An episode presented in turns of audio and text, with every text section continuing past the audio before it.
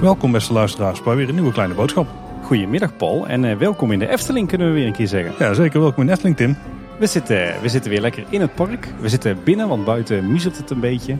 En de geoefende luisteraar die heeft het misschien al uh, gehoord. Want we zitten op een, uh, een hele specifieke herkenbare plek denk ik wel als je de muziek zo beluistert.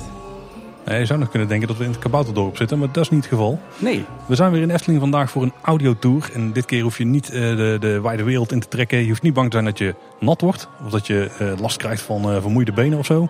Want we zijn in het diorama. Ja, inderdaad. We zijn in het diorama niet alleen om een audiotour te doen, maar eigenlijk wel een beetje om een ode te brengen aan het diorama. Hè? Zeker, ja, dat is zeker waar.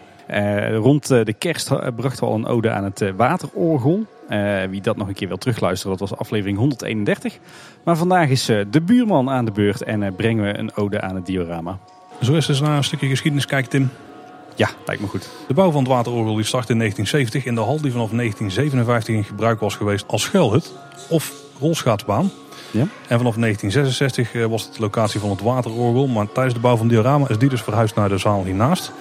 Maar daarover kun je natuurlijk alles horen in onze aflevering over het waterorgel. Het uh, diorama opende op 25 mei 1971 ter gelegenheid van het uh, 20-jarige bestaan van het park. Want toen ging men dus nog uit van 1951 als openingsjaar. En het diorama werd geopend door de kleindochter van Anton Pieck. Kijk. En uh, we zitten nu in het diorama en die heeft een eigen ingang. Dat is namelijk aan, de, aan het pad wat nu vanaf het rondje van de molen tot de ja, eigenlijk Marenrijk loopt. Ja. maar die ingang was er niet altijd, want die opende namelijk pas in 1984. Ja, inderdaad. Uh, dat is zeg maar dat gedeelte met, uh, met die kasteelruïne of die kasteelmuur zou je kunnen zeggen. En uh, dat, dat extra halletje waar bijvoorbeeld in 1992 het, het rariteitenkabinet was ter gelegenheid van 40 jaar Efteling. De dioramahal die werd trouwens van 2001 tot en met 2012 tijdens de winter Efteling ook ingezet als pannenkoekrestaurant. En zowel in de tijd daarvoor als daarna werd de dioramahal en wordt die trouwens nog steeds volop ingezet als multifunctionele evenementenlocatie. Uh, en wat vindt er dan zoal plaats in het dioramahal? Nou, uh, verschillende bedrijfsfeesten, allerhande evenementen. Maar in het verleden zijn hier ook heel wat tentoonstellingen geweest. Denk bijvoorbeeld aan uh, natuurlijk de Merklin tentoonstellingen met, met de modeltreintjes. Maar ook Barbie tentoonstellingen en Lego tentoonstellingen. En de loop der jaren toen ging het diorama er steeds slechter bij liggen. En fans die waren bang dat het ging verdwijnen. Ik moet zeggen, daar keek ik niet zo heel erg van op. Want ik weet dat mijn schoonvader hier ooit wat klusjes heeft verricht. Nou, als die ergens aan de gang gaat, dan blijft er meestal niet zo heel veel van over. Dus we mogen in ons handje knijpen dat het nog steeds hier staat. Maar in 2007 werd het diorama plotseling gerestaureerd. En er werd een bedrag van, wat wij hebben gehoord, ongeveer een miljoen tegenaan gegooid. En dit is tot veel verbazing van de liefhebbers. Want die vrezen dus dat het echt zou verdwijnen. Er waren ook wel wat hardnekkige geruchten daarover. Variërend van sluiting tot sloop tot verbouwing naar een evenementhal. Uh, waarbij dan bijvoorbeeld een afgeslankte versie van het diorama tegen de wand aangeplaatst zou zijn. Ja, in plaats van waar de, de kast nu staat, natuurlijk in het midden van de zaal. Want je kan je wel voorstellen dat dat voor evenementen onhandig is. Maar gelukkig gebeurde dat niet. Uh, tijdens die restauratie in 2007 werden alle decors van het diorama echt flink opgeknapt. Uh, alle techniek werd weer werkend gemaakt. Uh, de verlichting werd volledig vervangen. En het totale treintraject, dus de, de, sporen, de treintjes, de besturing, die werden volledig vernieuwd. en wat wel heel leuk is, is dat er ook hier en daar wat miniatuur Efteling figuren werden toegevoegd in de kast. Als een soort easter eggs. En die gaan we later nog wel tegenkomen, denk ik, in deze audiotour. Daar gaan we het straks zeker nog over hebben, ja. En daarnaast is er ook de vloer vervangen. Vroeger lag hier tapijt. Nou is het zo'n epoxy gietvloer. Ja. En uh, er zijn ook zitjes gemaakt in het treinthema. Wat natuurlijk past bij de treintjes die rondrijden in het diorama zelf. Uh, verder werd er toen ook een vaste bar toegevoegd. Uh, voor evenementen natuurlijk. En hier en daar werden allerlei voorzieningen aangelegd. Om op diverse locaties tijdelijke bars en buffetten neer te zetten. Denk aan stroom en water en riool. En eerder werd trouwens al een soort van coulissenwand gezet, of een soort van voorzetwand. Uh, die werd gebouwd voor de doorgang naar het personeelsrestaurant. Want toen het, het dioramahal nog in gebruik was als pannenkoekenrestaurant, voor de komst van Polles Keuken, toen liep het personeel vaak op en neer naar de keuken van het personeelsrestaurant, dat hier achter ligt. en dan keek je dus in die keuken, dat zag er natuurlijk niet fraai uit. En daarom hebben ze vervolgens zo'n nette coulissenwand neergezet, waardoor die keuken aan het zicht onttrokken werd. Want als we in het dioramahal zitten, die staan natuurlijk in het stoomcarouselcomplex. Dan hebben we als je vanaf het carouselplein kijkt voor je eerst links het, ja, de waterorgelfoyer. Die nu dus, ja, wat niet zo heel veel mee gebeurt. Tenminste, we het af en toe nog gebruikt voor entertainment om die op te vangen. Ja. Dan in het midden natuurlijk de stoomcarousel en rechts het Victoriaans Theater. Daarachter ligt dan het dioramahal. Maar links van de dioramahal van die positie zien, daar is dus het personeelsrestaurant. En aan de rechterzijde, wat we net al zeiden, daar zit die aanbouw in, in die kasteelruïne. maar daarnaast vind je aan die rechterkant tussen het carouseltheater en die, die doorgang vind je ook een toiletgroep en een grote kleedkamer voor entertainment. En aan de andere kant van die doorgang, dus zeg maar rechts achterin, daar vind je nog een grote opslag van evenementen. Zo is het, uh, het carouselcomplex uh, inderdaad daadwerkelijk een, uh, een flink complex. Ja. En jij zei net, Paul, dat, dat die ingang van het dioramahal in 1984 werd, werd gebouwd. Hè, die kasteelruïne. Maar het diorama heeft natuurlijk drie ingangen. Ja. Want naast die zijingang heb je eigenlijk ook twee hoofdingangen. Die je benadert vanaf de voorkant van het carouselpaleis. Links en rechts van de stoomcarousel heb je, heb je gangen die naar, naar de achterkant van het complex leiden. En via die kant kan je ook het dioramahal in. Ja. Zoals even door wat cijfertjes en wat uh, feitjes heen lopen. Altijd leuk. Het ontwerp van het diorama, dat is van de hand van Anton Pieck. En de vormgeving is gedaan onder leiding van Tom van der Ven. Maar naarmate het project vorderde nam die toch ook wel een beetje die rol van ontwerper over. Hè? Ja, inderdaad. Want als je uh, wat ontwerptekeningen van Pieck ziet voor het diorama, dan zie je dat die heel erg, uh, ja, uh, niet, nou niet bepaald abstract waren, maar heel erg fragmentarisch. Dus Pieck heeft een aantal elementen uitgetekend. En vervolgens zijn de vormgevers van de Efteling onder leiding van Ton dus aan de slag gegaan om dat te vertalen naar een, een totale droomwereld, als het ware. en ja, daarbij hebben ze wel echt de creatieve vrijheid gekregen. Ja, zeker. De hal is in totaal 225 vierkante meter groot. En de glazen wand waar je langs loopt, die is 60 meter lang. En alles in het diorama is natuurlijk gebouwd op schaal, maar de schaal is in de voorgrond en de achtergrond niet hetzelfde. Nee, inderdaad. De schaal op de voorgrond is 1 op 45 en de schaal op de achtergrond is 1 op 87. En dan vraag je je misschien af van eh, hoe zit dat nou? Van waar nou die, eh, die, die, die, die getallen? Nou, dat heeft alles te maken met het uh, treinsysteem dat, uh, dat in de kast zit van het diorama. Uh, er zijn in het diorama op dit moment zeven trajecten, zeven enkelsporige gesloten cirkelcircuits, zoals dat dan in vakjargon heet. Uh, tot de restauratie van 2007 was er een wisselstroomsysteem van Merklin. Met op de voorgrond het systeem Minex met een schaal van 1 op 45. En op de achtergrond het H0 systeem van Merklin met schaal 1 op 87. En het grappige is dat dat Minex systeem, dat dus op de voorgrond reed met die schaal 1 op 45, dat dat in 1973 al uit productie is genomen. Dus eigenlijk twee jaar na de opening van het diorama. En dat Lex Lemmens toen namens de Efteling als een malle allerlei reserveonderdelen op is gaan scharrelen. En daarmee hebben ze dus tot 2007 uh, het treinsysteem op de voorgrond uh, werkende weten te houden. En vanaf 2007 is het hele systeem dus vervangen voor een Fleischmann systeem. Ja. Tot 2007, dus tot het nieuwe systeem werd aangebracht. Toen stopten alle treintjes ook bij de stations. En er waren ook seinarmen aangebracht die dan ook daarin mee bewogen. Maar sinds 2007 rijden ze de rondjes zonder te stoppen. Is ergens wel, wel jammer, want dat, uh, die treinen die stopten en weer vertrokken op de stations. Dat gaf toch wel weer net even dat beetje extra realiteitsgevoel. Maar ik kan me voorstellen dat je op deze manier een hoop storingen voorkomt natuurlijk. We hebben wel de boot die nog op en neer vaart natuurlijk. En die stopt wel. Ja, en we hebben nog autootjes en we hebben nog kabelbanen en dergelijke. Maar die stoppen inderdaad allemaal niet trouwens. Nee. De muziek die je hoort eh, in het diorama-hal, uh, nu ook op de achtergrond van deze audiotour, uh, dat is een track van uh, 10 minuten 30 en bestaat uit 11 korte speeldoosmuziekjes. Afkomstig van een verzameling oude speeldoosjes van een vriend van Anton Pieck. en die zijn opgenomen door Dre Broeders, een van de techneuten in de Efteling op dat moment. En dat attractie heet natuurlijk diorama. En dat woord dat komt af van het Grieks en stamt af van dia, dat betekent doorheen. En horama, wat betekent wat gezien wordt. Volgens mij kun je het gewoon een beetje vrij vertalen als doorheen kijk je. Hetgene wat je er doorheen ziet. Ja, zoiets. Een soort hele grote kijkdoos hè? Ja. En eh, voordat we dadelijk naar de, naar de kast lopen, zoals die een beetje oneerbiedig uh, wordt genoemd, uh, is misschien wel goed om ook nog een beetje structuur aan te brengen. Want ik mag het eigenlijk niet meer zeggen van de mannen van de radio, maar ik heb natuurlijk ook een tijdje in de Efteling gewerkt. Dan minder niet, Tim. ja. Echt waar. Uh, en in 2005 heb ik een jaar uh, voor vast op het Carouselpaleis in het Sprookjesbos mogen werken. En daarbij kreeg ik ook de verantwoordelijkheid over uh, het onderhoud van het diorama samen met een aantal collega's uit de exploitatie. En daarbij had ik de eervolle taak ook om het, het geheel draaiende te houden. En het leuke is dat wij eigenlijk als personeel de kast in drie delen verdeelden. de berg, de kop en de nacht. De nacht kan ik goed voorstellen. De berg en de kop, ja, dat kan ik me ook wel voorstellen. Er zijn overal bergen, maar dat is natuurlijk één deel wat echt een soort kop vormt van het geheel. Ja, uh, de, de berg, het is zeg maar, stel dat je echt eh, begint zoals je zou moeten beginnen. Dus bij dat Alpenlandschap, dan heb je eerst de berg. Dan de kop is natuurlijk op de kopse kant van de kast en daarna heb je de nacht. En als je dan kijkt naar de verdeling van de, van de treintrajecten. Dan is het zo dat je in het gedeelte van de berg heb je, heb je twee treintrajecten. Het uh, traject voor en het traject achter. Dus je hebt de berg voor en de berg achter. Nou, de berg achter is een heel lang traject wat, uh, wat echt door de bergen slingert. En uiteindelijk ook, ook de grote bergen op, opkringelt. het gedeelte van de kast op de kop heeft zelfs drie treintrajecten. Ook weer een traject voor en een traject achter. en een tram.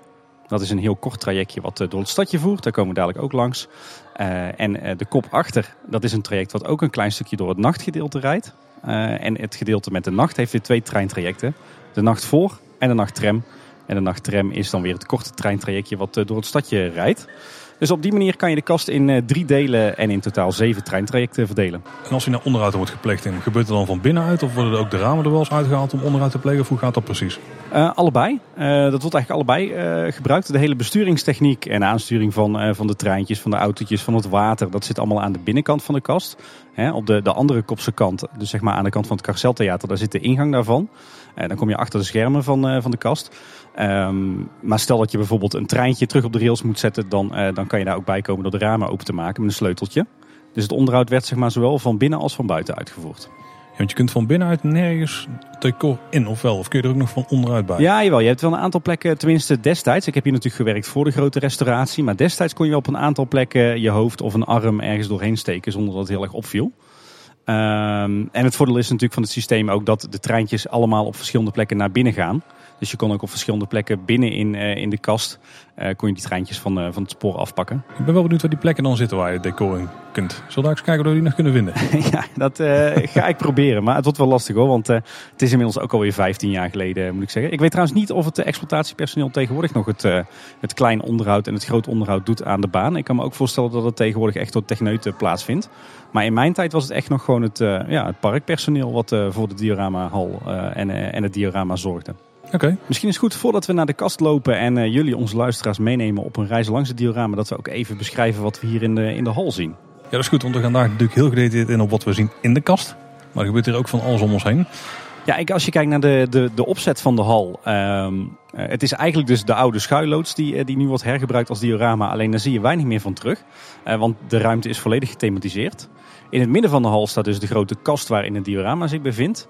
En um, boven de kast heb je eigenlijk een soort uh, plafond met doeken. Um, en uh, zeg maar rondom de kast heen heb je de, steunberen van de hal. En daartussen vind je nisjes. En in een aantal van die nisjes zijn nu ook van dat soort uh, treincoupé-inrichtingen geplaatst. Ja, wat me opvalt hier is dat de verlichting is eigenlijk in twee kleuren. We hebben een paar grote kroonluchters hangen. Die hebben oranje en rood licht. En we hebben, ja, wat zijn het, een soort hoe noemen we dit, Tim? Ja, een soort plafondlichten eigenlijk, hè? Ja, ja, inderdaad. In lijsten die uh, aan de zijkanten zitten, dus ook boven die nisjes. En daar komt dan groen licht uit. En daar hangen nog wat kandelaars aan uh, wanden met dezelfde kleurlamp als de grote kroonlichter. Ja, en eh, daarnaast heb je natuurlijk ook nog heel veel plafonnières hangen. Maar die staan nu uit. Die gaan alleen aan als er evenementen zijn of als er schoongemaakt moet worden.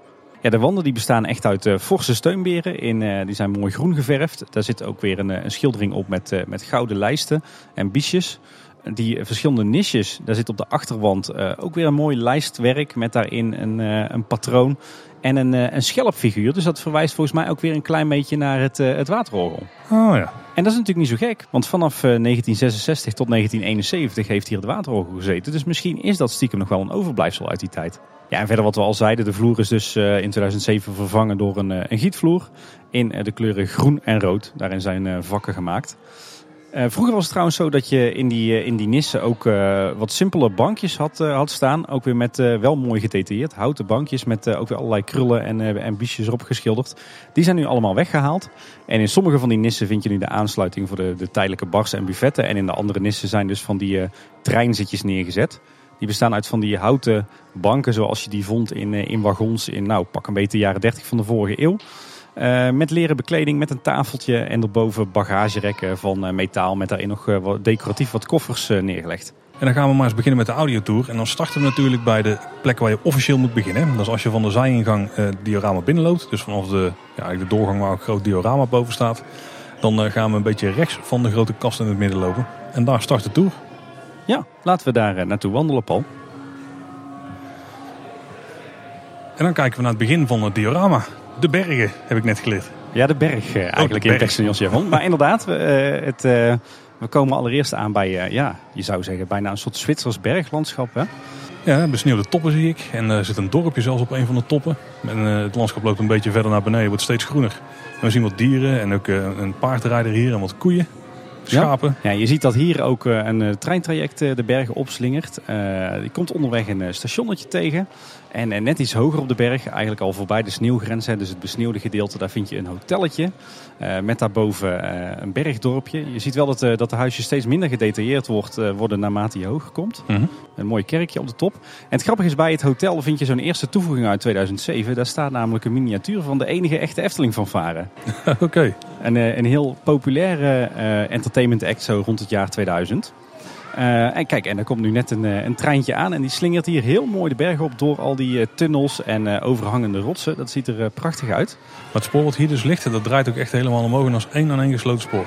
Ja, inderdaad. En dat niet alleen. Dit spoor dat loopt eigenlijk door, ja, je zou kunnen zeggen ongeveer een derde van de kast door. Dus alle, al het spoor wat je hier nu ziet in de rest van, het, van dit gedeelte van het diorama, dat is datzelfde traject. Dus het is een heel lang traject. Het langste traject in de dioramahal kast. Ja, want je ziet het hier inderdaad omhoog draaien. Uh, het treintje staat stil, dan moeten we hem een zetje geven. ja, eigenlijk wel hè. uh, en als hij bovenaan is, dan gaat hij over een soort stenen brug gaat hij eigenlijk naar de volgende berg. Um, daar eh, loopt een watervaltje tussendoor. Dat is het eerste waterelement wat te zien. Er zit best wel veel in het diorama. Maar bovenop de berg die we daar zien zit een groot kasteel. Ja, een beetje abstract kasteel, hè, zoals een, een kind het zou tekenen. Dat is trouwens wel tekenend, vind ik hoor. Als je zeg maar een beetje naar de bovenste helft van het diorama kijkt, is het allemaal wat abstracter en wat, wat groffere vormgegeven. Terwijl hiervoor is het veel meer gedetailleerd. Hè? Je hebt hier dat, uh, dat kabbelende beekje inderdaad. Er staat hier een, uh, een soort van watermolen op de voorgrond. Waar ook echt het water langs, uh, langs het schoepenrad stroomt. heel veel naaldbomen. wat, wat bruggetjes over het water. Ik zie nog een eland staan in het bosje. En we zien hier nu ook een trein voorbij rijden. En dat is dus dat, dat wat grotere treintraject hè, op die schaal 1 op 45. Ja, dat is het tweede treintraject. Hè? Want ja. degene die dus vooraan begint, dat is het 1 op 87 schaal treintje. Ja, precies. Als we dan verder lopen, dan eh, komen we op een heel leuk stukje van het diorama op de voorgrond. Uh, er lopen hier wat, wat sporen langs. Dat grote treintraject komt hier langs. En je ziet hier een heleboel leuke dingen. Zo vind je hier een beetje een soort van ja, Duits ogende boerderij. Compleet met, uh, met waterput en een, een met, wat staat erin? Geitjes en kippen. een oud autootje, een hooimeid. Volgens mij een soort meiboom of een, een ooievaarsnest trouwens zie ik nu. En nog een, een bruggetje wat wegloopt naar achteren, het landschap in. En daar staat iemand hout te hakken. Die heeft net een boom omgetikt in. Ja. Die eh, zal niet door de VTA-keuring geweest zijn. Het leuke vind ik trouwens hier wel, je ziet dat ze hier heel veel van die miniatuurboompjes hebben geplaatst. Maar ze hebben soms ook gebruik gemaakt van ander soort materialen. Ik zie hier bijvoorbeeld een, uh, ja wat zal het zijn, een rietpluim of zo. Ja. Die, ze, die ze hebben neergezet als ware het een boom. En volgens mij hebben ze uh, haren van een kwast gebruikt als grasjes en riet langs het water. Oh ja. Ietsje, ietsje verderop op de voorgrond hebben we ook weer een heel groot station. Een flink stationsgebouw met meerdere perrons. Op die perrons staan ook allemaal zakken en reizigers en, uh, en tonnetjes en uh, flessen met bier. En het is wel duidelijk dat hier een stoomtrein rondrijdt. Want we hebben ook een groot vat waar het water van de stoomtrein uit wordt bijgevuld. Ja, inderdaad. En een, een seinhuis, zoals dat dan zo mooi heet. Zo'n huisje op, op hoogte waar de seinen werden bediend. En achter dat stationnetje zie je ook weer wat, wat boerenstallen. Wat, wat, wat mensen die op de boerderij werken, wat koetjes. Uh, en achter dat station uh, heb je een, uh, een, stenen brug en die gaat naar een stadje toe. Zo, dus denk ik een van mijn favoriete stadjes uit het diorama. Ik zou dit ook heel tof vinden als we dit ooit als themagebiedje zouden krijgen. Dit doet mij een beetje denken aan het, het sprookjesstadje wat jij graag zou zien ja, verrijzen. Ja, dat heeft daar ook wel mee te maken, ja. ja, ja. ja het is echt een, een, een ommuurd stadje. aan de voorkant bij de stenen brug heb je een soort poort. Hè, bijna de, de Prinspoort in het Sprookjesbos, daar heeft hij wat van weg. Uh, en op het dorpsplein uh, vinden we wat, uh, wat parasolletjes. Er staat een fontein met volgens mij een bisschop erop. En, en heel wat mooie huisjes, stenen huisjes. Ehm, een kerkje met zo'n typerend uiendakje. En op de stadsomwalling, die een beetje samensmelt met het, het rotswerk, daar staan een heleboel windmolentjes. Ja, hele kleine windmolentjes op hout. Die zijn verder ook helemaal van hout gemaakt. En daar draaien alle wieken van rond. Dat geeft wel een mooi, mooi dynamisch effect. Toch een beetje dat vleugje fantasie wat je dan graag uh, hoopt te vinden in de Eftelingen. Ja, precies. En het leuke is niet alleen dat je op de voorgrond heel veel dingen ziet. Uh, want ook de achtergrond is nog best wel gedetailleerd. Je hebt natuurlijk dat, uh, dat typische berglandschap wat, je, wat bij het diorama hoort. En met, met die besneeuwde toppen, die grasweiden met de boompjes en de beesten erin. Maar je ziet hier ook op de achtergrond nog heel wat huisjes, wat, wat boerderijtjes, een houten schuur. En helemaal bovenin ook, ook nog een kerkje. Doet een beetje, beetje Duits-Scandinavisch aan. En als we dan iets rechts daarvan kijken, dan zien we naar de eerste kabelbaan. Ja, de kabelbaan met de grootste bakjes. Doet mij een beetje denken aan de Oeriksbanen in Bergen in Noorwegen. Die bakjes zien er ook zo uit. Ik heb volgens mij ook zo'n kabelbaan gedaan in Zwitserland. Ook met twee bakjes die dan uh, elkaar afwisselen. Ze komen elkaar in het midden tegen. En daarna dan gaan ze weer de andere kant op. Maar in dit geval draaien ze denk ik gewoon stiekem rond. Hè? Daar zou ik wel van uitgaan, ja. Trouwens nog een tof detail in. Als we hier onder de molentjes kijken die draaien. Als we onder het uh, ja, molentje links vooraan kijken. Dan loopt er ook een heel bekend figuur op het pad. Ja, een beetje een dikkertje hè? met een, een zak met eten op zijn rug. Dit is uh, Hollebolle Gijs hè? Ja, Hollebolle Gijs. In, uh, in levende lijven. In de lopende variant. Zo hebben we hem nog niet gezien in de Efteling. Hij is toch actiever dan ik het me had voorgesteld. Ja, het is wel een beetje de cartooneske variant van Hollebolle Gijs. Ja, hij heeft wel een, vergeleken met de rest van de bewoners van de diorama is die uh, een stuk minder realistisch. Ja. Heel breed hoofd. Heel erg uitgesmeerd. Ja, een bijzonder, bijzonder aanzicht. Dat is ook leuk hier op de voorgrond nog. Uh, je hebt dus dat stadje met, uh, met die omwalling. Uh, en daarvoor de stenen brug. Daar kronkelt een watertje onderdoor. Wat zijn oorsprong echt helemaal vindt bij die, die allereerste berg. En daarvoor zit weer dat stationnetje. En als je dan iets verder loopt, dan zie je daar een, een stoomlocomotief met, waaraan wordt gewerkt. Maar daarachter staat ook nog een klein locomotiefje. En dat doet mij wel heel erg denken aan de Arend. De allereerste stoomlocomotief die in Nederland op het spoor reed. Ja, dat heeft ook wel de meeste weg denk ik van de locomotieven die hier in de Efteling zelf rijden. Ja. En als we vanaf dat locomotiefje het spoor volgen, dan gaat hij onder een brug door. En volgens mij is dat die brug waar ooit iemand bovenop is gaan staan tijdens de bouw. Of, op, of tegenaan is gaan hangen en die gesneuveld was. En waar ze daarna een houten loopbrug ernaast hebben gebouwd. Ja, inderdaad. En dat ziet er stiekem best wel mooi uit. Want het, het, het lijkt alsof het zo zou moeten zijn. En daarboven ligt weer een dorpje, boven in, in de stad. Echt zo'n bergdorpje, hè? Dan zie je ook wel hoeveel verschil er kan zitten in de voorgrond en de achtergrond. Want als je kijkt naar de grootte van de poppetjes, van de figuurtjes die er staan, die zijn echt minuscuul daarachterin. Ja. Terwijl ze voorin, uh, ja, daar zijn het gewoon uh, nog redelijk beschilderbare poppetjes, laat ik het zo zeggen. Ja. En terwijl we hier staan, rijden er aan alle kanten treinen voorbij. Overigens is de lengte van die treinen ook nog wel interessant. Want uh, voorheen was het zo, voor de, voor de restauratie, dat, uh, dat de treinen eigenlijk amper meer rondkwamen door de staat van, van het spoor en de treintjes. Dus toen had je vaak alleen nog maar een lok rijden. Nou, in 2007 hebben ze dus alle spoortrajecten vervangen. En wat je toen zag is dat ze enorm lange treincombinaties maakten. Van een uh, locomotief met uh, wagonnetjes en daarachter nog een heleboel vracht. Uh, zelfs een beetje onrealistisch lang op een gegeven moment. Met, met bij wijze van spreken 15 wagonnetjes erachter. Nu zijn ze weer terug op een redelijk realistisch formaat. En het leuke is dat een heleboel van die treintjes ook verlichting hebben. Dus koplampjes, maar ook verlichting in de, de wagonnetjes. Overigens Paul, voordat we verder lopen, hiervoor zie ik ook weer zo'n leuk element wat, wat ze in 2007 hebben toegevoegd. Ja, dat is de ganzenhoedster. Ja. Dit is precies het figuurtje zoals het is uitgebeeld op de sokkel op de Anton Pieckplein. Maar dan bezig met het hoeden van een ganzen. Ja, inderdaad. En je ziet hier ook dat de, de stukjes waar, waar we geen dorpjes of stadjes vinden, zijn ook weer zo gedetailleerd. Een spoortraject met, met daarnaast weer een, een beekje dat kabbelt. Uh, allerlei rotsen, daar staan weer wat dieren op. Allerlei verschillende soorten uh, begroeiing, verschillende soorten boompjes. Echt uh, super knap gemaakt allemaal. Ik zie wel allemaal bijzondere bergwezens, zoals bergelanden en ik zie hier een bergstier. Die heb ik er niet heel vaak over nee. zien klauteren. Nou, als we dan wat verder lopen, dan voordat we in een, eigenlijk in een kloof kijken, hebben we eerst nog, ja wat is het, een soort kerkje ook weer. Dat doet ook weer een klein beetje ja, Romaans, Duits aan. En, ehm, en nog een mooi huisje op de berg. En we zien daar de eerste auto van het diorama. Het lijkt wel een beetje op een oude tuffer. Ja, inderdaad.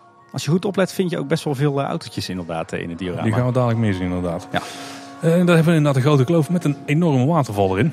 Ja, uh, wat ook uh, leuk is om te vertellen is dat uh, voor de grote restauratie van 2007 dat er ook bijna geen water meer stroomde in het diorama. Vrijwel al die bakken waren lek. maar dat hebben ze dus destijds ook, ook heel goed aangepakt. Die zijn allemaal weer waterdicht gemaakt en alle watervalletjes stromen dus weer.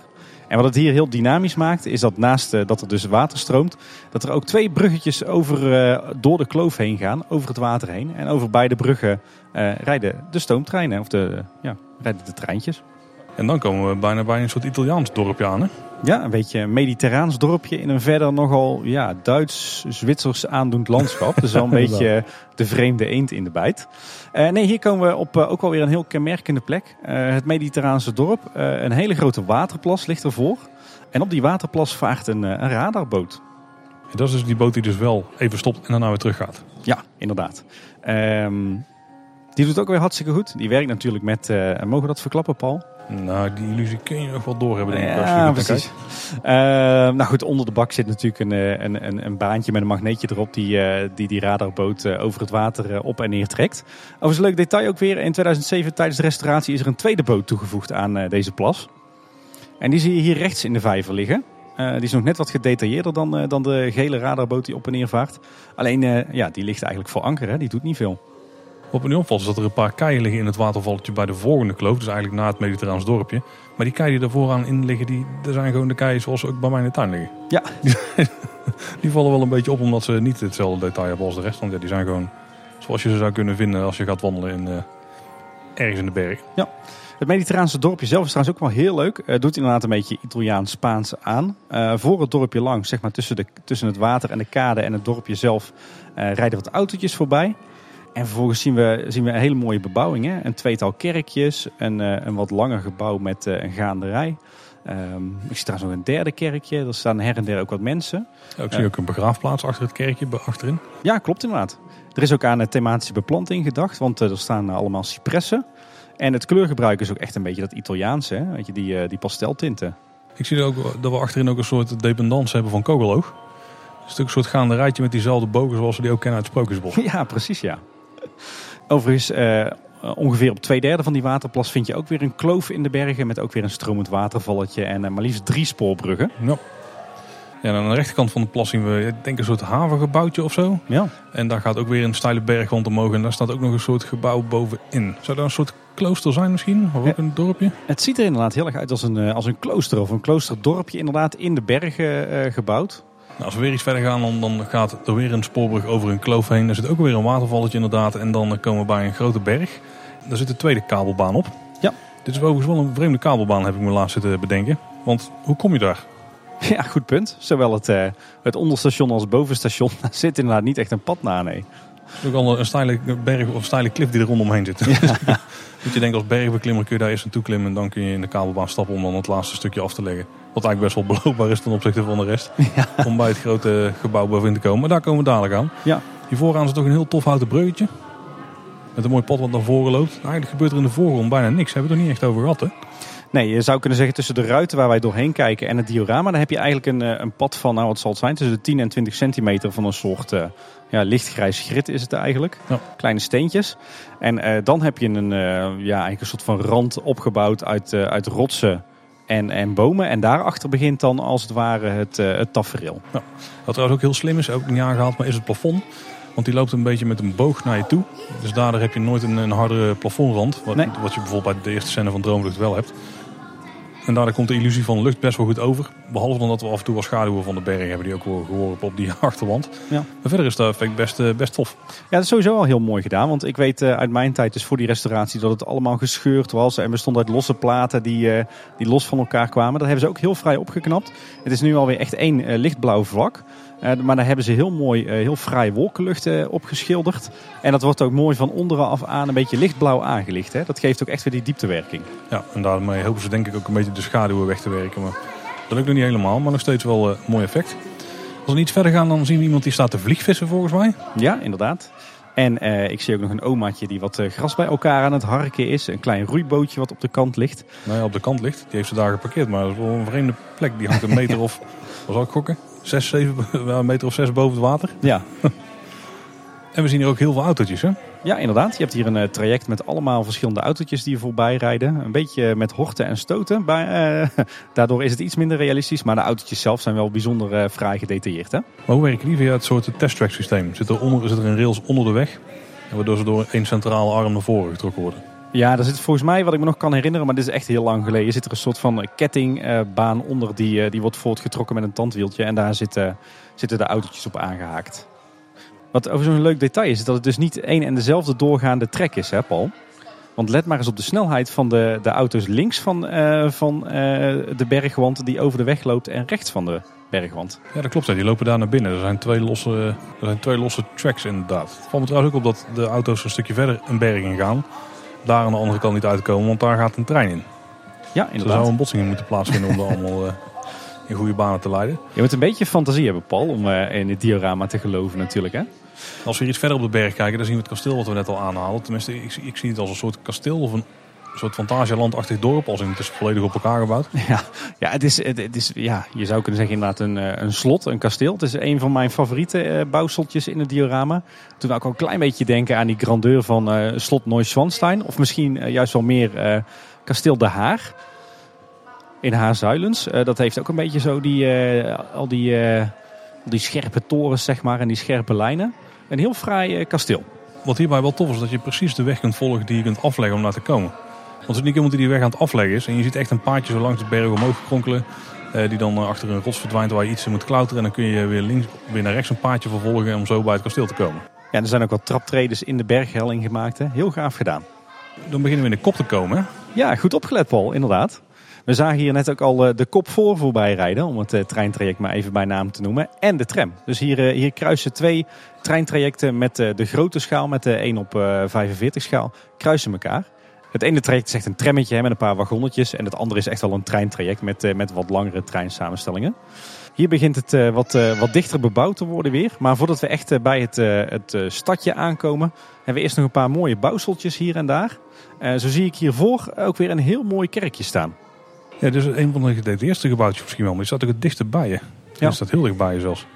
Ja, dit is dan weer niet, uh, niet zo'n uh, echt zo'n gotische kerk, maar dit is echt een hele basale kerk. Bijna een soort van Romaanse kerk met een hele stoere toren en een, uh, eigenlijk een, een, een acht- of een zeshoekig schip. Best een fraai bouwwerkje. En, en verder zien we wat verderop op de berghelling een soort van ruïne staan.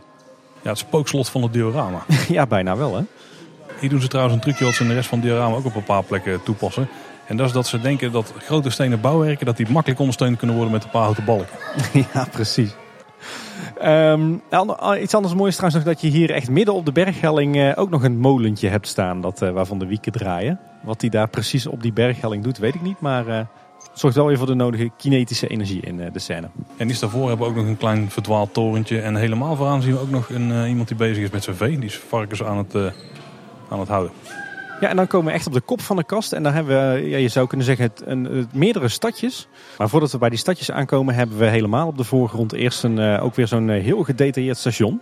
Die stationsgebouwtjes die zijn wel echt uh, heel zwaar uitgewerkt. Er zitten ook heel veel mensen bij. Die hebben allemaal spullen bij. Er staat bagage op, de, op het perron te wachten. Er zijn zelfs bakken met planten aangebracht op het perron, Tim. Ja, inderdaad. En er hangen ook, uh, aan, als je dan het uh, stationsgebouwtje zelf kijkt, dan, uh, dan is het ook weer zwaar gedetailleerd met echt van dat Duitse vakwerk. Met, met allerlei raampjes, met, met bloembakken, met geraniums ervoor. heel veel reizigers zien we. wat zitbankjes, een seinpaal. een spoorwegovergang met bomen. En Paul, hier zie ik weer iets bijzonders.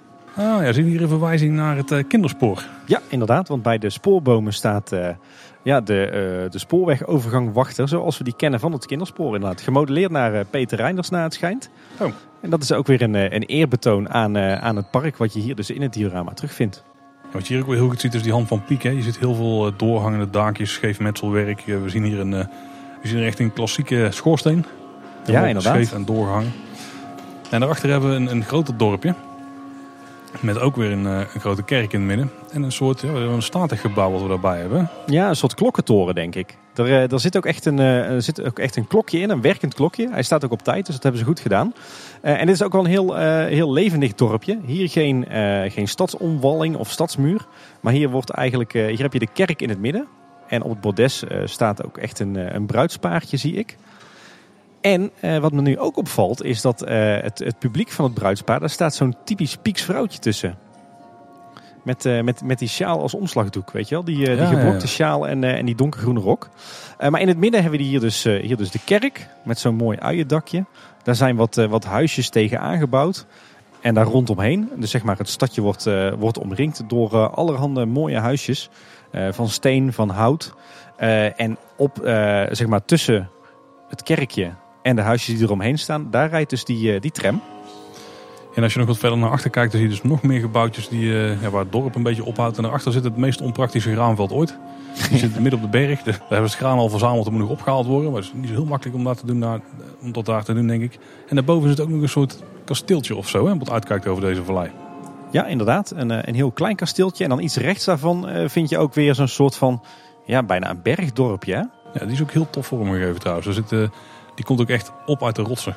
Ja, inderdaad. Die is inderdaad eh, helemaal in de rotsen gebouwd. Er loopt ook een, eh, een paadje naartoe met, uh, met houten hekjes erlangs. En dat paadje kun je weer volgen naar het dorpje waar het net over hadden. Als we dan iets verder kijken, dan kijken we eigenlijk weer naar de voorgrond. Dan zit hier, uh, hiervoor, Paul, wat mij betreft, net, uh, net na het stationnetje, zit het, het allermooiste detail in het, in het nieuwe diorama, om het zo maar te noemen.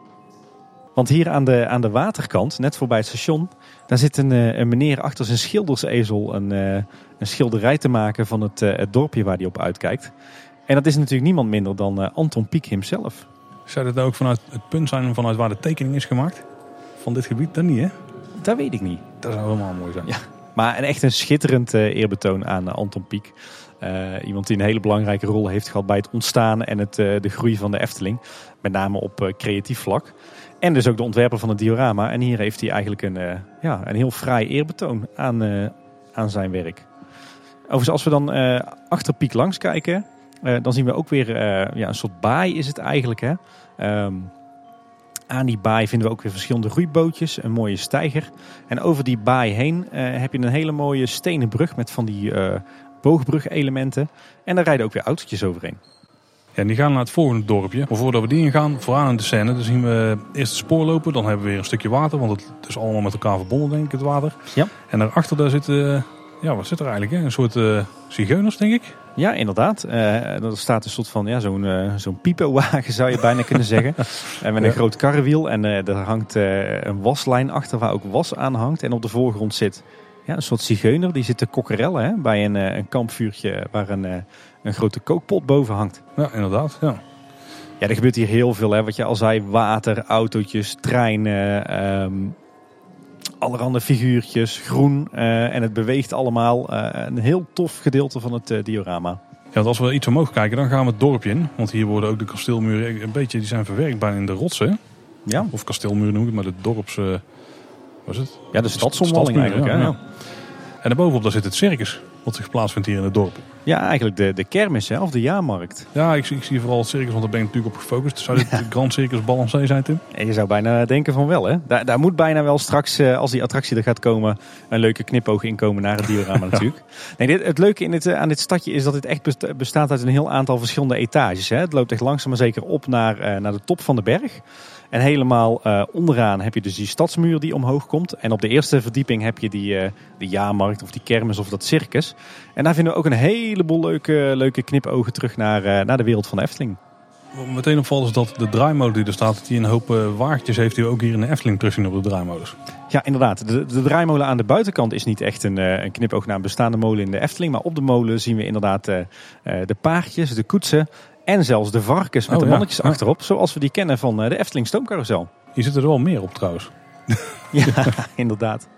Ja, verder zien we een, eh, een, een heel bijzondere zweefmolen. Waar je volgens mij eh, zelf aan moet gaan hangen aan een touw. Het ballonnenvrouwtje. Het echte Ja. Anton Pieckse ballonnenvrouwtje. Waar, wat we net ook al zagen hè, met die beige omslagdoek en die groene rok. Die heeft hier ook daadwerkelijk twee trossen met ballonnen bij. En we zien een soort eh, schuitjesschommels die eh, op en neer gaan. Eh, die stonden vroeger overigens ook in de, speeltuin eh, tussen het Lavelaar en eh, Villa Volta in. Die zijn eh, tijdens de ombouw naar kindervreugd zijn die jammer genoeg verwijderd. Staan die nu niet vast in de grond? Ja, klopt inderdaad. Die schuitjes die staan als eerbetoon ook weer vast in de grond. En eh, ik moet zeggen dat de mannetjes die daarop staan, dat zijn eh, mannetjes met een hoge hoed en een, eh, een slipjas die wat opwaait. Die doen mij heel erg denken aan, eh, aan eh, van die andere typisch Eftelingse piekse tekeningen. Je hebt zo'n mannetje nu nog bij eh, het kinderspoor staan. Bij de vlindermolen? Ja, bij de vlindermolen. Eh, en op de oude plattegronden uit de jaren 70 had je ook, eh, ook heel vaak... eh, kwamen die mannetjes ook voor. Maar je, je vindt hem nu in ieder geval nog terug bij het, eh, het kinderspoor. Volgens mij hebben we in een recente aflevering gezegd dat er in Efteling geen reuzenrad te vinden was. Tim, maar hier is er toch een. We zitten fout, ja. Want eh, achter de, de circus tent eh, vinden we eh, volgens mij een stukje markt met, eh, met nog wat stoffen. Maar daarachter staat inderdaad een, eh, een heus werkend reuzenrad. En als we een beetje omhoog kijken naar dit eh, tafereel, dan zien we dus eh, steeds kleiner wordende huisjes. Tenminste, dat is voor perspectief. Ja, precies. Uiteindelijk eindigt het in een soort, ja, een beetje bijna een droomvluchtachtig aandoend ja, stadje of stadsdeel. Ja, kastelenrijk zou je bijna denken, hè? Ja, het is met iets slankere torens, met eh, allemaal puntdaken. Ook hele scherp oplopende puntdaken. Ook wel een beetje laafs aan. Ja. Het is misschien wel een typisch Van de Vent element dat hier is toegevoegd later nog. Dat denk ik wel, ja. Een beetje die grillige lijnen, heel mooi. Eh, overigens, eh, ook hier is weer van alles te zien. We vinden weer een, eh, een ja, wat simpeler kerkje op de tweede etage van het dorpje, zou je kunnen zeggen. Een heleboel mooie houten geveltjes. En ook weer een eerbetoon aan een populaire entertainment act. Namelijk de ganzenfanfare. Ah, die zit hier verstopt achter het torentje. En de rest van, eh, van de rots waar dit dorpje op is gebouwd is ook weer heel gedetailleerd. Hè? Met een, een draaiend molentje, met eh, allerlei paadjes die zijn uitgehouden in de rots. Met, met trapjes, met houten bruggetjes, kantelen. eh, klim op. Het is echt wel fraai, fraai vormgegeven. Ja, een stukje wat we nu toe nog hebben overgeslagen is wat er vooraan te zien is. Want helemaal vooraan zit ook een, een, een bouwsel op rotsen ook weer. Ook weer ondersteund met balken trouwens. Hier denk ik de hele rotswanden zelfs op te kunnen Ja, houden met balken. Zouden die balken ook gewoon voor de interne structuur van die bouwsels zijn? Zou zo maar kunnen, ja. Het, ja. het is als het ware alsof hier een rots over het spoor staat. Of ja, eigenlijk dat er een, eh, een tunnel in de rots is eh, geboord. En op die rots vind je vervolgens weer eh, verschillende hele gedetailleerde bouwwerken. Ook weer met die stenen geveltjes, met eh, de leien daakjes en met allerlei balkonnetjes en balustrades die weer eh, mooi uitzicht geven. Een heel fraai bouwwerk ook weer, heel zwaar gedetailleerd. Ja, dat geldt eigenlijk wel voor alles wat we zien natuurlijk. Ja, ze werken echt wel goed met het force perspective. Hè. De, voor, de voorgrond eh, is echt eh, overduidelijk een stuk groter dan wat je op de achtergrond ziet. Dat geldt niet alleen voor de bouwsels, maar dat geldt ook voor de treintjes. Dat geldt voor de poppetjes, dat geldt voor het groen. Eh, heel goed gedaan. Overigens moet ik zeggen, ik kijk nog even op de circus tent. Bij ons thuis, bij de kleintjes, is eh, de olifant die uit de circus tent komt wel echt eh, de favoriet hoor. Ja, dat was ook een vraag bij de 25 pubquiz een paar jaar geleden. ja, dan krijgen we eigenlijk weer een soort eh, dorpje buiten de stadswal. Die weer die zijn eigen stadswal heeft trouwens. Dus nog, nog een dorpje. Het is een druk bebouwd gebied hier. Hè? ja, precies. En eh, deze staat heel leuk. Deze staat op een eilandje in het water hè. Ja, inderdaad ja. Want er staat water aan twee kanten omheen. Ik zei dat alles aan elkaar zat. Maar hier houdt het water wat eigenlijk doorsprong had aan het begin. Houdt hier op hè. Ja, het zijn verschillende bazins, zo zou je het kunnen zien. Ehm, hier heb je inderdaad eh, op, de voorgrond, op de voorgrond dus dat eilandje met, ehm, met dat dorpje er ook weer op. Eh, een uitkijktoren zie ik. Een beetje een, een ja, bijna... En een stenen gevel met, eh, ja, dat is eigenlijk een soort trapgevel. Hè. Het doet bijna aan alsof het eh, in, in Brugge is of in Leuven of zo. Heeft ook wel weer wat Belgisch, dit, eh, dit dorpje. En dan kijken we achter, kijken we ook weer richting het berglandschap. En in de kloof die, die, je daar vindt, heb je een hele indrukwekkende boogbrug. Ook weer een stenen brug waar de trein overheen rijdt. En ook hier heb je weer volop dynamiek. Hè. Op de voorgrond rijdt de grote trein voorbij. Op de achtergrond over die brug het kleine treintje, kabbelend water. eh, de, de draaiende wieken van de molens. Heel leuk, eh, leuk stukje diorama ook weer. En als je het dorpje wat in de voorgrond ligt uit wil, dan kun je via een houten brug kunnen de mensen naar het station lopen wat daar eh, aan het spoor ligt. En ook dit is weer zo'n heel indrukwekkend. Dit is ook weer zo'n heel erg gedetailleerd station. Ja. Ook een typisch Pieks hè. Ja, twee perronnetjes van hout. Er staan zelfs lantaarnpaaltjes op, zitbankjes, allerlei reizigers met koffertjes ook. Eh, een, een, een overkapping eh, met leidjes en het stationsgebouwtje zelf. Ja, dat is ook weer een schitterend geveltje. En hiervoor zien we ook nog een boer die eh, bezig is met zijn koeien. En dan komen bij het stukje is misschien het meest fantasierijke stukje. In ieder geval, wat mij betreft. Ja, hier, eh, hier zie je echt luchtkastelen in, hè? Bijna wel, ja. Ja, dit, dit is een beetje de, zeg maar de, het laatste compartiment van eh, de kop, zoals die eh, heet. En hier vind je eigenlijk, ja, je zou kunnen zeggen 1, 2, 3, 4, 5, misschien wel zes verschillende stadjes verspreid over de bergen. Ja, daar komt het wel op neer. Ja. En sommige van er zijn er plekken die de zwaartekracht niet helemaal serieus nemen. nee. Het is ook een heel grillig rotslandschap. Hè? Heel veel, ja, moet ik het zeggen, heel veel puntige rotsen hier. En, en al die dorpjes die op de toppen van die rotsen zijn gebouwd. Ja, wat ik heel tof detail vind, ik, ik neem aan dat het zo is bedoeld, is dat je een soort van eh, rots hebt. Dat is het eerste dorp waar je tegenkomt. Die staat eigenlijk op een soort uitstekende rots, die komt naar je toe. Maar daarvoor zit er een stuk van de rots wat voor je gevoel er ooit aan verbonden was. Dus dat het, eh, het weer en, de elementen dat die daar invloed op hebben gehad en die het van elkaar af hebben getrokken. Ja, of dat daar een, eh, een eh, blok tussenuit is gevallen, zou je bijna denken. Dat blok zien we dan niet echt. Hè. Er liggen wel wat eh, stukjes stenen onder. Maar het zou inderdaad zomaar kunnen. En daarbovenop zit een heel tof stadje. Ook met bomen die weer op eh, hele bijzondere plekken groeien en zo. En op de rots vooraan zien we nog een soort van ja, berggeit of een bok of zo staan. Ja. Ja, wat ik dan mooi vind is, eh, eh, je hebt dus inderdaad dat, eh, dat dorpje op die overhellende rots. En rechts daarvan heb je eigenlijk een, een heel diep dal. En met, met een kloof, daar loopt een hele ja, wankele, bouwvallige houten brug overheen. En dan heb je eigenlijk één rotspilaar, waar dan ook weer een, ja, een soort van kasteeltje opgebouwd is. Hè? Ja, en hier zie ik ook wel weer echt Tom van der Ven. Met van die, ja, ook weer bijna laafse daakjes. Hè, van die grote punten. Een beetje, en dat is het huis van de eigenlijk, die zijn niet helemaal recht. Nee. En het is een heel, het is een heel mooi fantasierijk stukje vind ik. Eh, Want dat stuk zit dus met twee ja, ophaalbruggen zie ik nu verbonden met de, de stadjes die daar eh, links en rechts van liggen. Ja, ja want rechts van, eh, van die kloof met die bouwvallige houten bruggetjes, daar vinden we ook weer een, eh, een eh, rotsplateau, zou je kunnen zeggen. Met daarop toch weer net een iets ander stadje. Hè? Dit doet weer veel Duitser aan en veel gedetailleerder, een beetje gotisch. Met, eh, met van die mooie zinken daken. Ik zie ook wat, wat trapgeveltjes, wat kleine torentjes, een hoop kantelen. Ook een heel mooi eh, dorpje. Je ziet toch wel een toren die misschien een verre, verre familie zou kunnen zijn van de torens van Symbolica. Ja, inderdaad. Een beetje ravelijn ook wel. Het zit er allemaal wel een beetje in. Zo is dus eh, terug naar de voorgrond voordat we Ja. verder gaan bovenin. Want er is vooraan ook genoeg te zien. Sowieso rijden hier weer wat treinen op en neer. Maar we hebben hier ook weer een huifkar eh, met wat paarden ervoor. Dus daar is iemand aan het rondreizen. Ja, we zien in de, in de weide zien we een hoop eh, paarden staan. En als we dan kijken naar, ja, wat is het, een soort van trapje dat omhoog loopt in, in de rotsen. Dan zien we weer een kudde schapen met een, een herder. En dat pad kun je helemaal naar boven volgen. En dan kom je eigenlijk uit bij het volgende dorp. Dat is ook best een bijzonder dorp. Want eigenlijk bestaat die uit twee niveaus. Je hebt een soort cirkel waarin de woningen zijn gemaakt. Met een eh, rots in het midden. En daar zit dan een soort kasteel of paleisje op, denk ik. Ja. Ook weer een kerkje hierbij. Ook weer eh, houten bruggetjes. Er zitten ook wat mensen die hebben weer met de, de grote palen hebben ze hun huis gestut. Ja. En ook een balkonnetje. Zodat ze een beetje uitzicht hebben. Die kunnen naar ons kijken. Ja, en als je dan wat meer beneden kijkt op, eh, op die rots, daar heb je ook nog een, ja, een soort van kasteeltje bijna. Met een mooi boograam erin. En uit dat, uit dat raam zie je ook weer een stelletje staan dat naar buiten kijkt. Ja, daar kunnen we bijna een soort interieurtje zien. Dat is, een van de, nou, dat is misschien wel de enige zelfs hier in het diorama. En als je dan het pad eh, eh, vanaf dat eh, gebouwtje, vanaf dat kasteeltje naar beneden volgt, Paul, dan zie ik daar weer iets bijzonders. Ja, daar zien we een sprookje wat nog niet officieel in Efteling is verschenen. Behalve dan in deze vorm. De rattenvanger van de Hamelen. En je ziet ook daadwerkelijk over het bergpad zie je een heleboel kleine ratjes naar beneden lopen. Is dit, is dit dan Hamelen? Ja, je zou het bijna denken. Hè? dat zal wel moeten. Want of misschien was het een van de eerste de plek waar hij eerder zijn slag aan het slaan was.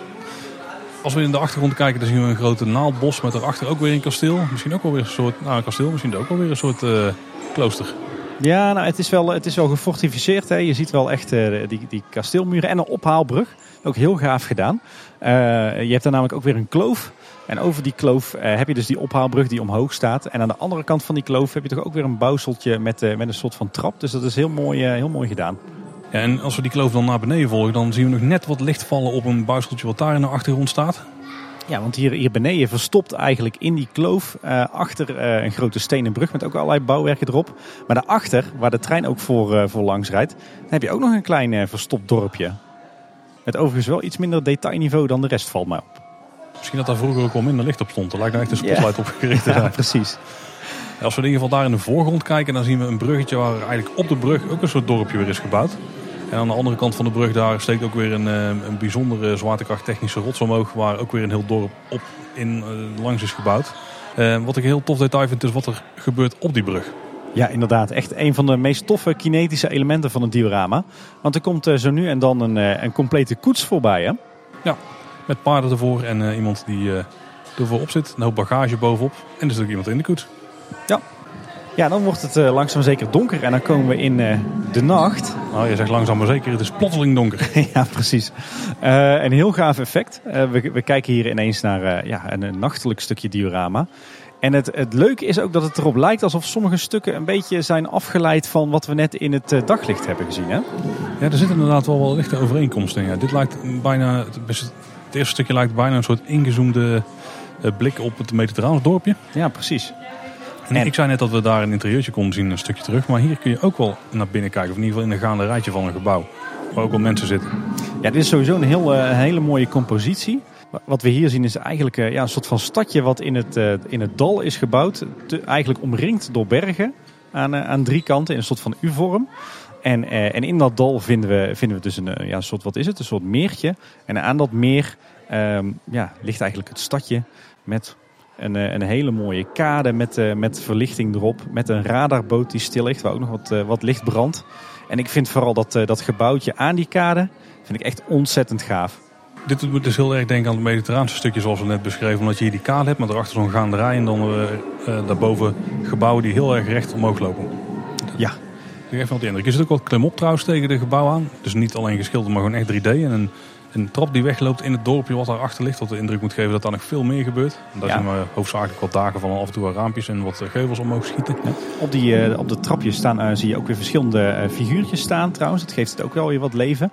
En volgens mij heb je in dat gebouwtje helemaal op de bovenste verdieping op het balkonnetje staat volgens mij iemand nog een, een kleed uit te kloppen of zo. Daar is het een mooie tijd van de dag voor natuurlijk.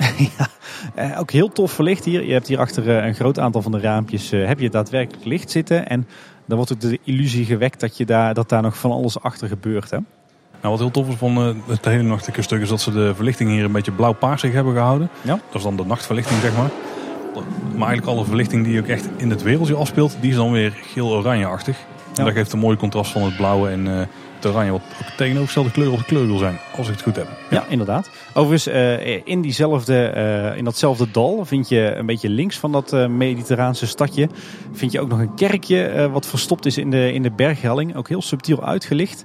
En ook een soort van, ja wat is het? Een soort van bruggebouw over het water heen. met een mooie toog. Uh, het ziet er allemaal heel fraai uit. Wat misschien ook nog wel leuk is om te vertellen, Paul, is dat uh, bijvoorbeeld uh, het treintraject wat, wat hiernaast op de kop boven loopt, dat die ook voor een klein stukje door de nacht loopt. Dat klopt inderdaad, ja. ja. En terwijl het bliksemt valt me nu ook op dat helemaal bovenin de bergen dat daar ook nog iets van een boerderijtje staat. En ik, ik zag nog een bouwvallig houten bruggetje ergens. Ook weer heel veel detail hier. Je moet je goed even je ogen laten wennen aan het donker tussen airquotes. En dan komen we bij het, ja, het, het mysterische landhuis aan. Ja, het meest onheilspellende deel van het diorama. Hè? Ja, dat zie je zeker. Ja. want we komen eigenlijk weer bij een nieuw dal. Dus we zijn een soort berg, uh, een soort klif voorbij gegaan. En dan zien we ver in de achtergrond zien we een, eh, een huis staan. Dat lijkt op het eerste oog lijkt het een uh, ja, best wel statig landhuis. Ja. Als het dan bliksemt, en dan zie je ook mooi het bliksemeffect op de wand achter verschijnen. Dan zie je dat er toch wat dingen in de voortuin staan die het iets onheilspellender maken. Ja, inderdaad. Een heleboel van die typisch piekse ja, bomen, hè, van die grillige bomen. Ja, waar je ook misschien een, beetje gezicht of monsters zelfs in kunt herkennen. Ja, we zien ook een soort van, ja, wat is het? Een soort van vijvertje in de voortuin van het landhuis. Een, uh, een hele spookachtige poort met twee van die stenen uh, kolommen en, uh, en daar echt zo'n gietijzeren hekwerk in. Ja, en ik stel me ook bijna voor dat er een soort familiegraven of zo daar zijn. Ja, wat ook niet echt helpt is natuurlijk dat het donker is, dat het onweert en dat er heel veel ruïnes in de buurt te vinden zijn. Ja, inderdaad. Als we dan een stukje verder lopen, dan, uh, dan hebben we inderdaad uh, ja, zeg maar weer een, uh, een bergwand. En in die bergwand hebben we op verschillende niveaus nog wat, wat ja, torentjes met kantelen en raampjes zitten. Ja, maar dit zijn niet allemaal meer bewoond. Sterker nog, geen één van bewoond. Want we zien overal waar bewoning is natuurlijk lampjes. Ja, en deze zijn afgeborreld en ver vergaan. Ja, en dan, uh, Paul, uh, voordat we naar het, het grote dorp of de grote stad in de nacht uh, gaan, komen we weer zo'n schitterend gedetailleerd station tegen. Ja, en dit keer dus in het donker met een hoop lampjes. Zo, het lijkt op dat de lantaarntjes die er staan het verlichten. Maar volgens mij hangen er ook een paar spots boven die het wel extra bijlichten. Durf ik niet te zeggen. Het is wel, uh, wel heel fraai gedaan zo met die, uh, die armatuurtjes op het perron. Ook hier weer heel veel reizigers op het perron. Wat best wel uh, bijzonder is voor een nachtelijke situatie. Zeker in de tijd waarin het diorama zich ongeveer afspeelt. Uh, maar een heel druk station dus. Uh, weer veel reizigers, veel bagage. Uh, en het stationsgebouw zelf is ook weer schitterend mooi. Hè, met een, een, mooie dakuitbouw. Met raampjes waar licht achter brandt. Met van die mooie sierlijke krullen in het, in het smeetwerk van het afdakje. Echt heel fraai gedaan. En allemaal dus mooi verlicht. Ik kom terug op mijn opmerking van net. Ik denk dat het wel echt de lampjes zijn die het verlichten hier. Ja, Paul. Scherp blijven. Ja, ja, zeker. En wat we erachter zien, ja, is het een, een, een een ramp die zich hier aan het voltrekken is? Ja, ik ben bang van wel. Het lijkt erop dat hier een paar eh, gebouwtjes in de fik staan. Dat die aan het branden zijn. Het lijkt vooral aan de binnenkant. Er is geen rookontwikkeling, want dan zou heel, uh, heel het uh, gebied hier zo vol staan. Ja, de kast voor rook, ja. ja. Dat schiet dan ook niet echt op.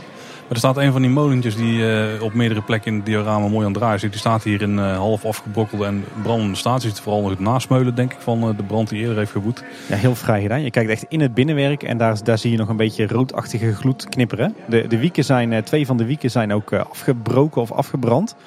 En voor die molen, achter de stadsmuur, heb je ook een aantal huisjes die in brand staan en flink zijn beschadigd. Nou, zeker. Ja.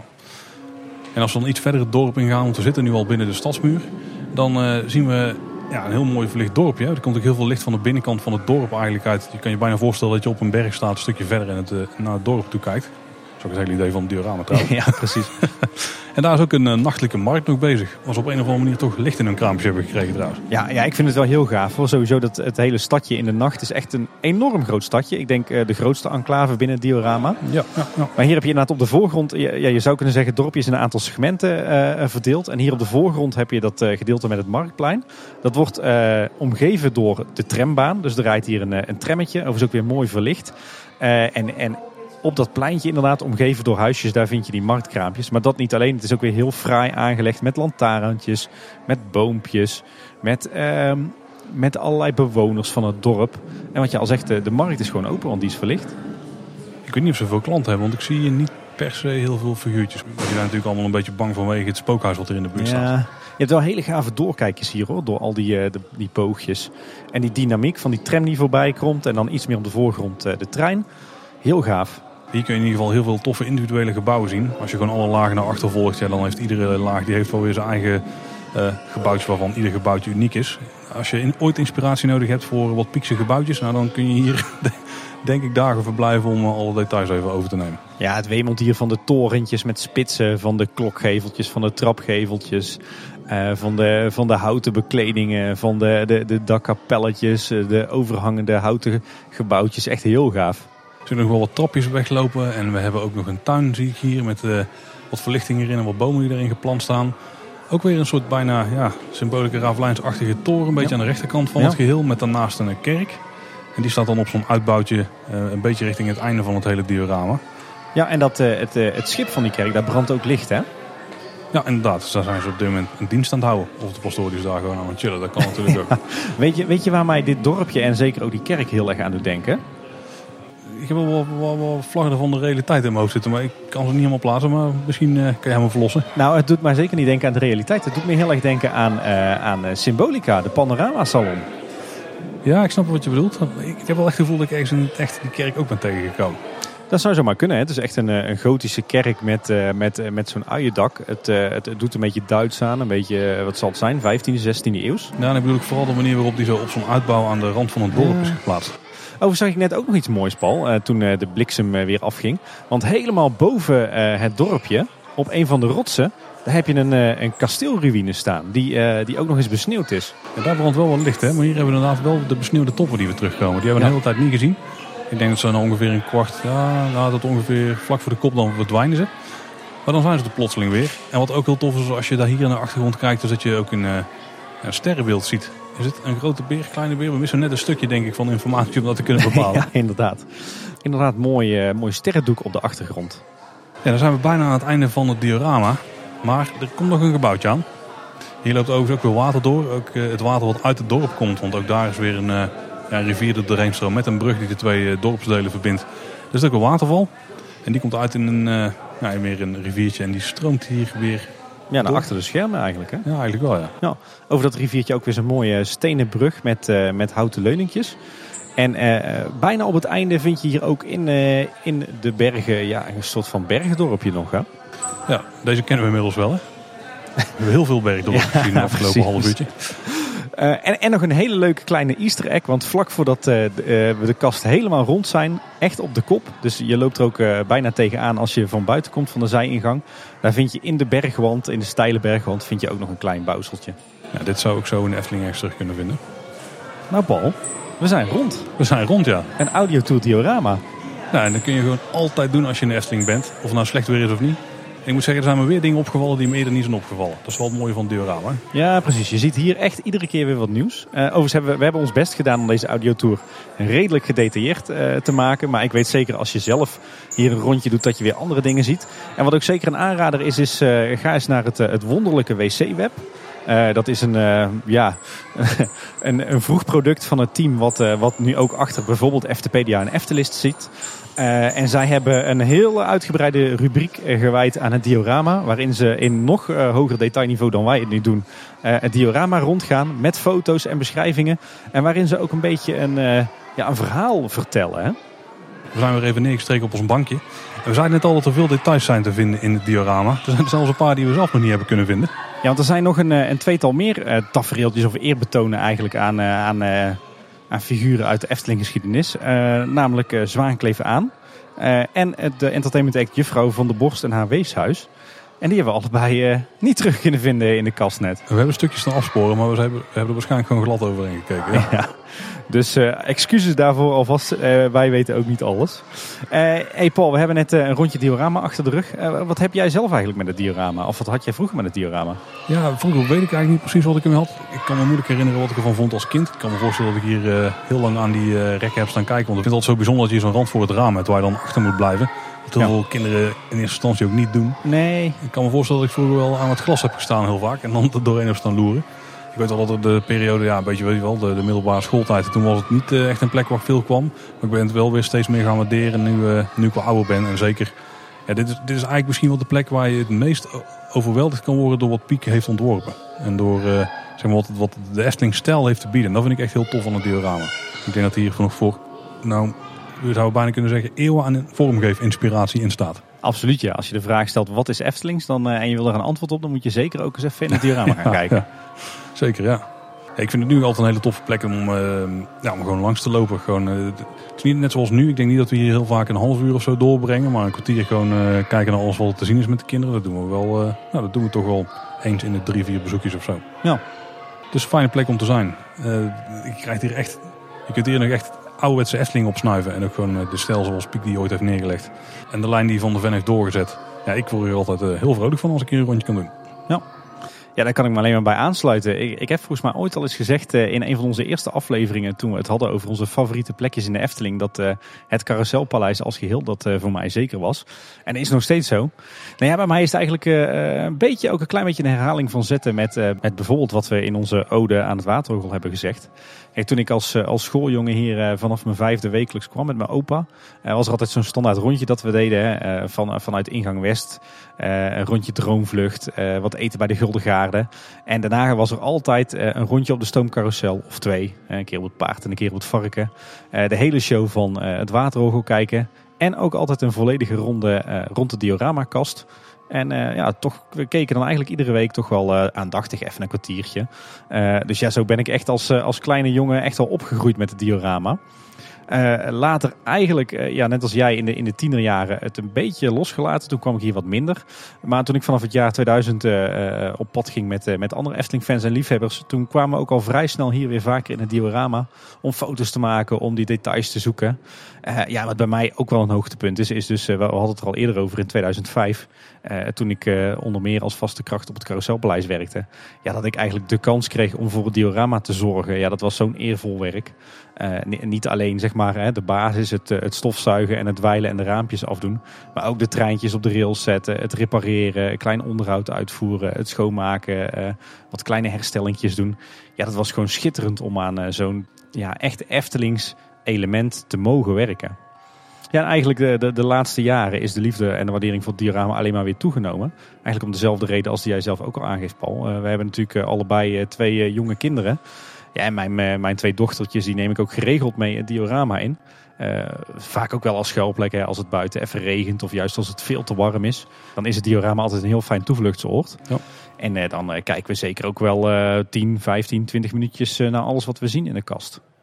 Dus ja, voor mij ook een, een niet te missen onderdeel van, van de Efteling. En zeker ook een, ja, een belangrijk element in mijn liefde voor het park. Weet je wat me nou opviel vandaag, Tim? We hebben hier een rondje gedaan. We hebben hier denk ik nu een goed uur rondgehangen. Het is niet de dag met het allerbeste weer, maar volgens mij is het grootste deel van de tijd dat we hier waren wel droog geweest. Maar er komen toch opvallend veel mensen naar binnen lopen. Ja, inderdaad. Want, uh, want een van de redenen dat, uh, dat ooit het gerucht ging, het hardnekkige gerucht dat het diorama zou verdwijnen, is dat het diorama uh, toen de tijd niet populair genoeg was. Maar als je het dan op zo'n dag als vandaag kijkt, inderdaad, dan loopt hier nog best wel veel volk binnen. Ja, ik denk dat er een aantal honderd man hier wel binnen zijn geweest net. Ja, en, en eh, ze blijven allemaal geen uren hangen. Maar het is toch wel iets wat mensen op de een of andere manier gezien willen hebben. En het is niet dat er alleen maar gezinnen met kinderen langskomen of zo. Ik zie ook heel veel volwassenen binnenkomen. Ook gewoon jeugd die hier een rondje komt lopen. Dat is misschien wel omdat het slecht weer is trouwens. ja. ja, maar ik denk dat er, dat er liefhebbers tussen zitten. Liefhebbers van modelbouw, liefhebbers van, uh, van, van, uh, van uh, modelsportbanen.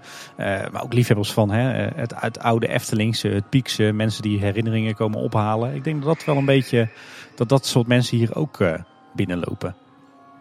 Zou nou door de ontwerpers van de Efteling vaak gekeken worden hiernaar wat hier in die eh, vitrine staat? Om het zo maar te noemen. Eh, ik weet het niet. Wat, wat ik in ieder geval nog wel weet uh, van destijds, 2007, is dat ik ook, uh, ook heel erg veel schrik had van het feit dat, dat de diorama zou verdwijnen. of dat het helemaal aan stukken gereten zou worden en uitgespreid zou worden over de achterwand. zoals heel lang de bedoeling was ja, om hier een, een efficiëntere evenementenlocatie van te maken. En dat men toen heeft gekozen van nee, we laten het zoals het is en we gaan het zelfs voor heel veel geld opknappen. Ja, dat was zo'n enorme opluchting en ook zo'n enorme verrassing. En ik denk eh, sinds dat moment dat, eh, ben ik er ook van overtuigd dat men bij de Efteling ook echt wel de waarde, eh, de iconische waarde, de eeuwigheidswaarde van het diorama inziet. En ben ik ook niet echt bang meer dat het diorama gaat verdwijnen. Nou, ik denk ook als je hier uh, nog een klein beetje budget tegenaan gooit, dat je er ook best wel nog een toffe evenementenlocatie van kan maken. Ik bedoel, daar is het op zich al wel. Want restaurant zou je toch echt wel goed werken, zo'n restaurantervaring. Niet dat ze dat nou permanent per se zouden moeten doen, maar als je, nou, je hebt nog een paar blokken die de nissen nu een beetje uh, onderbreken. Maar als je die zou kunnen verwijderen en je zou, ja, zou er meer een open ruimte van kunnen maken, dan kun je hier best wel veel tafels kwijt waar je rondomheen kunt bedienen. En tafels die dus aan het diorama staan, tafels die aan de wand staan. En dan kun je echt wel heel veel mensen kwijt hoor. En ja, nou, juist omdat je die scheiding in midden hebt, dan zit je ook iets meer, iets meer privé dan dat je in een grote open ruimte zou zitten. Ja, absoluut. Nou ja, als ik kijk naar die togen, dan ben ik bijna bang als ik een beetje naar de vorm kijk. En ik eh, kijk ook naar wat we hebben gezien van de bouwwijze van bijvoorbeeld de Waterorgelfoyer. Zou het mij niks verbazen als hier in, uh, in die togen, als daar uh, de gelamineerde houten spanten verstopt zitten waar, uh, waar de hal uit is opgebouwd. Daar ben ik ook vrij zeker van dat dat zo is, ja. Of misschien de staalconstructie, maar ik vermoed eigenlijk van die, van die mooie gelamineerde houten spanten. Dus dat wordt, dat wordt wel een beetje lastig.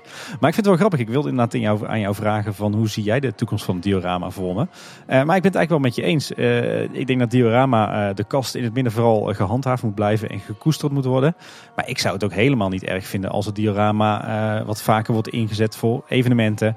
Voor toch weer een tentoonstelling misschien. Ehm, voor feesten en partijen. Misschien als tijdelijk restaurant. Kijk, dan wordt de toegankelijkheid van het diorama zelf wel minder voor de dagbezoekers misschien. Uh, maar aan de andere kant, je, je maakt dan wel weer uh, efficiënter gebruik van de ruimte. Uh, en ik denk dat dat de, de houdbaarheid van, van deze attractie alleen maar ten goede komt. Ik denk als je kijkt naar de attractieve waarde, ja, die is voor ons heel hoog er komen een paar honderd mensen langs nu in ongeveer een uur. Nou, dat is capaciteit technisch is dat best oké. maar ja, het, doet natuurlijk, het haalt het belangen aan niet bij de andere grote trekkers in het park. Want nee. daar gaat het om duizend plus mensen.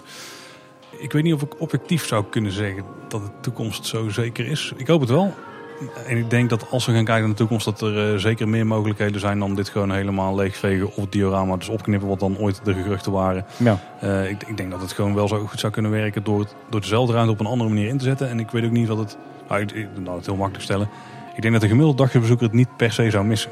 Dus als het dan zou worden tussen airco's opgeofferd om er een, bijvoorbeeld restaurant van te maken, dan zou het best wel goed kunnen werken, die ruimte hier. En dan heeft niemand daar echt problemen mee, denk ik. Nou, ik denk als je hier dan toch een restaurant van maakt. Kijk, weet je wat het is? Als je de kast zou weghalen, dan heb je hier eigenlijk maar een doodzaaie, verouderde hal met niks. Dan is het echt een evenementenhal. Ja, ja precies. Zet er een podiumpje neer en een beentje en je kunt aan de gang. Ik denk juist dat de meerwaarde van deze hal is dat diorama in het midden, dat is wat het een unieke locatie maakt. het, het Carouselpaleis als geheel is een hele populaire evenementenlocatie. Vanwege die combi van uh, Stoomcarousel, het Carouseltheater, het, het hele gangenstelsel. Maar ook deze ruimte het is natuurlijk uniek dat je een, evenement kan houden of een diner uh, uh, kan nuttigen op zo'n bijzondere locatie met zo'n diorama in het midden. Dus als ze dit uh, naar een tijdelijk of wat jij suggereert een permanent restaurant zouden verbouwen, zou ik juist het unique selling point houden. En dan zou ik juist dat diorama handhaven. Ja, zeker, zeker. En toch als je het hele complex hier als evenementlocatie zou willen gebruiken, dan heb je in theorie nog, mocht je mooi leeg, leegladen, heb je de waterorgelfoyer. Daar kun je veel mensen gewoon bijvoorbeeld staand kwijt. Dan heb je ook nog het, uh, het Victoriaans of het Carouseltheater natuurlijk. En dan heb je deze ruimte waar je dan bijvoorbeeld mensen zou kunnen laten eten. Dan kun je hier heel veel mensen kwijt. Dus dit is prima te verhuren denk ik ook. Ja, en ik denk dat, dat de vorm zich ook prima alleen bijvoorbeeld voor een buffetrestaurant formule.